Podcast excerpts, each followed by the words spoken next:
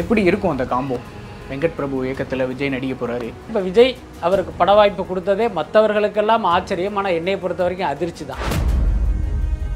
விஜயுடைய லியோ வந்து பிஸ்னஸ் ஆகிருக்கும் போது இப்போ அடுத்த படம்ங்கிறது இதை மிஞ்சுகிற வகையில் தானே இருக்கணும். ஸோ அப்படி இருக்கும்போது நீங்கள் வந்து ஒரு வெங்கட் பிரபு அதுவும் தொடர்ந்து தோல்வி படங்களை கொடுத்த ஒரு இயக்குனர்.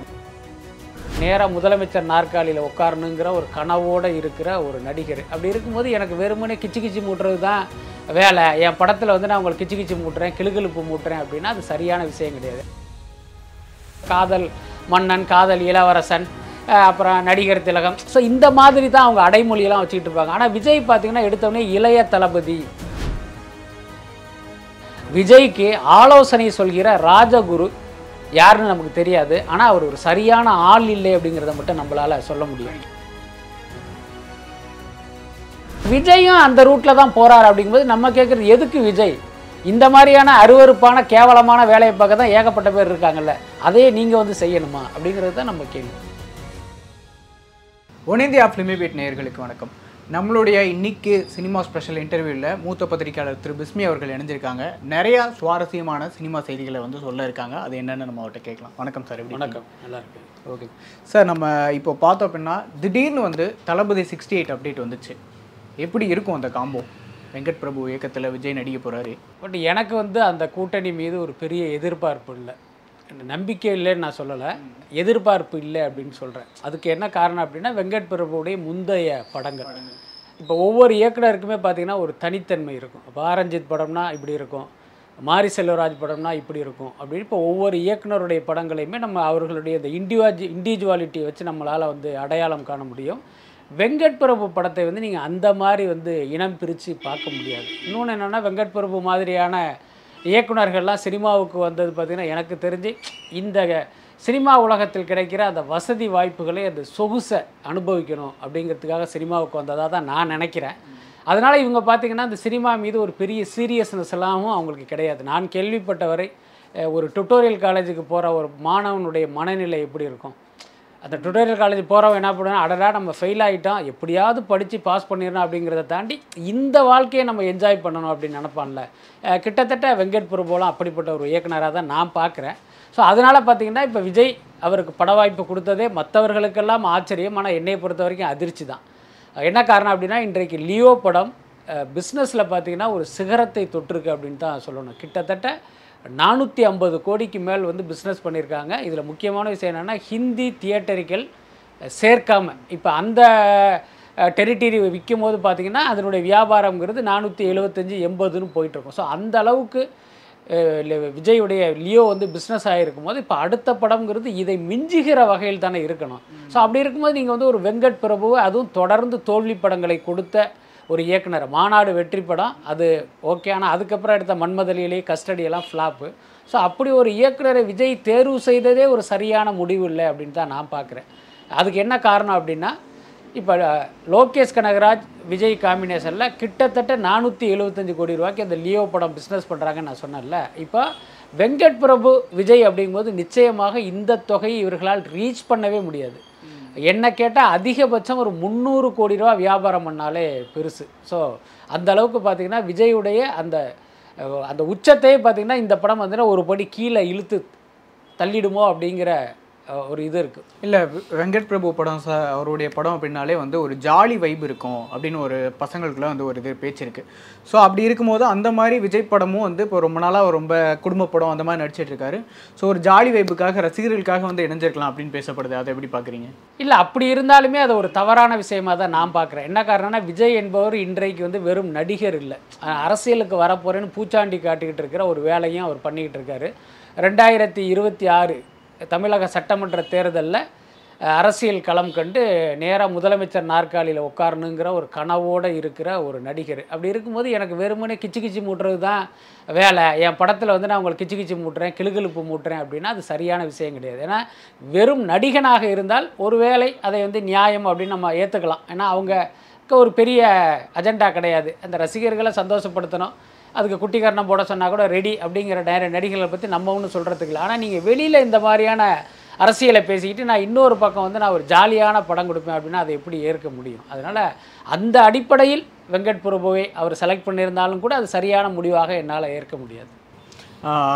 நீங்கள் அரசியல்னு சொன்னது தான் ஞாபகம் வருது. இப்போ விஜய் வந்து ஒரு அறிவிப்பு வந்து திடீர்னு விட்டுருந்தார். ஒருவேளை உணவு மதிய உணவுன்னு சொல்லி.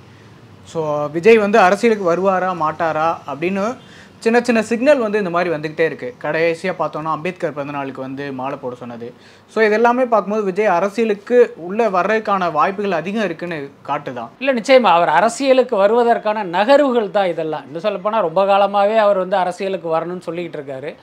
இன்னொன்று பார்த்தீங்கன்னா ரொம்ப காலமாங்கிறத தாண்டி அவர் சினிமாக்குள்ளே வரும்போதே அப்படி ஒரு எண்ணத்தில் வந்தார்னு கூட நம்ம எடுத்துக்கலாம். என்ன காரணம் அப்படின்னா இப்போ ஒரு நடிகர் வந்து சினிமாக்குள்ளே வர்றார் அப்படின்னா இப்போ அவருக்கு வந்து ஒரு அடைமொழி தேவைப்படும். அப்போ என்ன பண்ணுவாங்க? காதல் மன்னன் காதல் இளவரசன் அப்புறம் நடிகர் திலகம். ஸோ இந்த மாதிரி தான் அவங்க அடைமொழியெல்லாம் வச்சுக்கிட்டு இருப்பாங்க. ஆனால் விஜய் பார்த்தீங்கன்னா எடுத்தவொடனே இளைய தளபதி.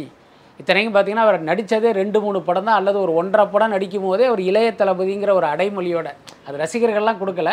அவங்க அப்பாவா ஏற்பாடு பண்ணி போட்டுக்கிட்டது தான். அதுக்கப்புறம் பார்த்திங்கன்னா அது அப்படியே ஒரு தளபதி அப்படின்னு அதையே வந்து ஒரு ப்ரொமோஷன் கொடுக்குறாங்க. ஸோ இதெல்லாமே பார்த்தீங்கன்னா விஜய் வந்து அரசியலுக்கு வருவதற்கான அந்த திட்டமிடலுடைய ஒரு பகுதி தான். ஸோ இப்போ பார்த்தீங்கன்னா அவருடைய இலக்கு நம்ம எப்போ தேர்தல் அரசியலுக்கு வரணுங்கிறது அவர் முடிவு பண்ணிவிட்டு அந்த வேலையை வந்து வேகப்படுத்தியிருக்காரு.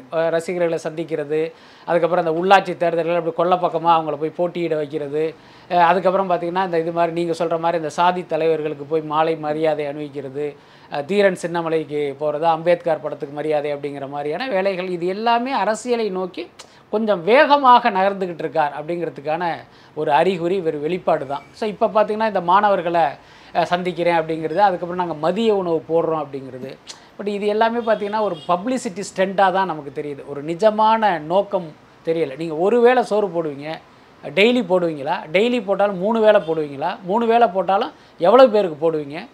அப்படிலாம் ஒரு கேள்வி இருக்குல்ல. ஸோ அதனால் பார்த்தீங்கன்னா இது எல்லாமே ஒரு ஸ்டெண்ட்டு தான்.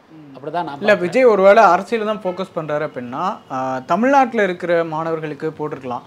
ஆனால் இப்போ வந்து பார்த்தோன்னா இந்தியா லெவலில் வந்து இதை எடுத்திருக்காரு இந்த திட்டத்தை. ஸோ அதை எப்படி பார்க்குறீங்க சார் அதாங்க நீங்கள் ரொம்ப தெளிவான திட்டமிடலோட அவர் நகர்ந்துட்டு இருக்காரு. தெளிவான திட்டமிடல் அல்ல. விஜயை பொறுத்த வரைக்கும் அரசியல் விஷயத்தில் வந்து ரொம்ப ரொம்ப குழப்பத்தில் இருக்கிறார் அப்படிங்கிறது தான் உண்மையான விஷயம். ஏன்னா விஜய்க்கு பார்த்தீங்கன்னா ஒரு தெளிவான ப்ரோக்ராம்லாம் இருக்கும்னு நான் நிச்சயமாக நம்பலை. பொதுவாகவே நடிகர்களுக்கு வந்து ஒரு பெரிய அரசியல் பார்வை புரிதல் தெளிவெல்லாம் இருப்பதற்கு வாய்ப்பே கிடையாது. அது காரணம் என்னென்னா அவர்களுடைய அறிவை நம்ம குறைச்சி மதிப்பிடலை. அதற்கான சூழல் அவர்களுக்கு கிடையாது. ஏன்னா காலையில் எந்திரிச்சாங்கன்னா ஷூட்டிங் வரணும். அது முடிச்சுட்டு வந்தாங்கன்னா ஜிம்முக்கு போகணும். அப்படி இப்படிங்கிற அவங்க வாழ்க்கையை பார்த்தீங்கன்னா அவங்களுடைய தொழில் சார்ந்து தான் இருக்கும். என்ன? அப்படி இருக்கும்போது இவங்க வந்து ஒரு ரொம்ப ரிலாக்ஸ்டாக வந்து நாட்டில் என்ன நடக்குது? இங்கே என்னென்ன பிரச்சனை இருக்குது மக்களுக்கு என்ன பிரச்சனை? அதுக்கப்புறம் தமிழ்நாட்டை பொறுத்த வரைக்கும் பார்த்தீங்கன்னா தமிழ்நாட்டு மக்களுக்கு ஒட்டுமொத்தமாக பிரச்சனையெல்லாம் இருக்காது. ஒவ்வொரு மாவட்டத்துக்கும் ஒவ்வொரு பகுதிக்குமே ஒரு தனித்த பிரச்சனைகள்லாம் இருக்கும். இப்போ கடலூர் மாவட்டத்துக்கு ஒரு பிரச்சனை அப்படின்னா கன்னியாகுமரியில் வேற ஒரு பிரச்சனை இருக்கும். இப்போ இதையெல்லாம் நம்மளை போன்ற ஊடகங்களில் இருப்பவர்களாலே எல்லா பிரச்சனைகளையும் நம்மளால் வந்து பார்க்க முடியாது. ஏன்னா நமக்கே பரபரப்பாக ஓடிக்கிட்டு இருக்கோம். அப்படி இருக்கும்போது விஜய் போன்ற ஒரு நடிகர் வந்து இவ்வளவு பிரச்சனை அவங்களால் நிச்சயமாக கவனிக்க முடியுமா?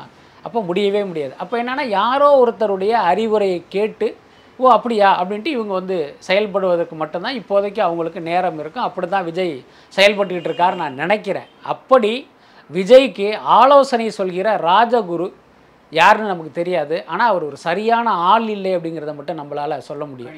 என்ன காரணம் அப்படின்னா நீங்கள் அரசியலுக்கு வரும்போது பார்த்தீங்கன்னா ஒரு கிளியர் கட்டான ஒரு ப்ரோக்ராம் இருக்கணும். ஆனால் விஜய்க்கு இது வரைக்கும் என்ன இருக்குது நீங்கள் வேணால் பாருங்கள் இதை வேணால் எழுதி வச்சுங்க. இந்த வீடியோவை நீங்கள் வந்து பத்திரப்படுத்தி வச்சுங்க. விஜய் அரசியலுக்கு வரும்போது லஞ்சத்தை ஒழிப்பேன் ஊழலை ஒழிப்பேன் வறுமையை ஒழிப்பேன் அப்படின்னா அந்த டெம்ப்ளேட் ப்ரோக்ராம் மட்டும்தான் அவரால் சொல்ல முடியும். அதை தாண்டி எதையுமே அவங்களால சொல்ல முடியாது.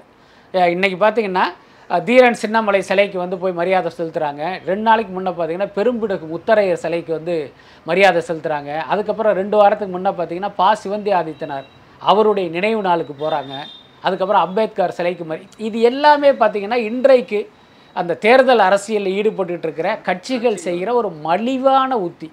அப்போ விஜயும் அந்த ரூட்டில் தான் போகிறார் அப்படிங்கும்போது நம்ம கேட்குறது எதுக்கு விஜய்? இந்த மாதிரியான அருவருப்பான கேவலமான வேலையை பார்க்க தான் ஏகப்பட்ட பேர் இருக்காங்கல்ல அதையே நீங்கள் வந்து செய்யணுமா அப்படிங்கிறது தான் நம்ம கேள்வி.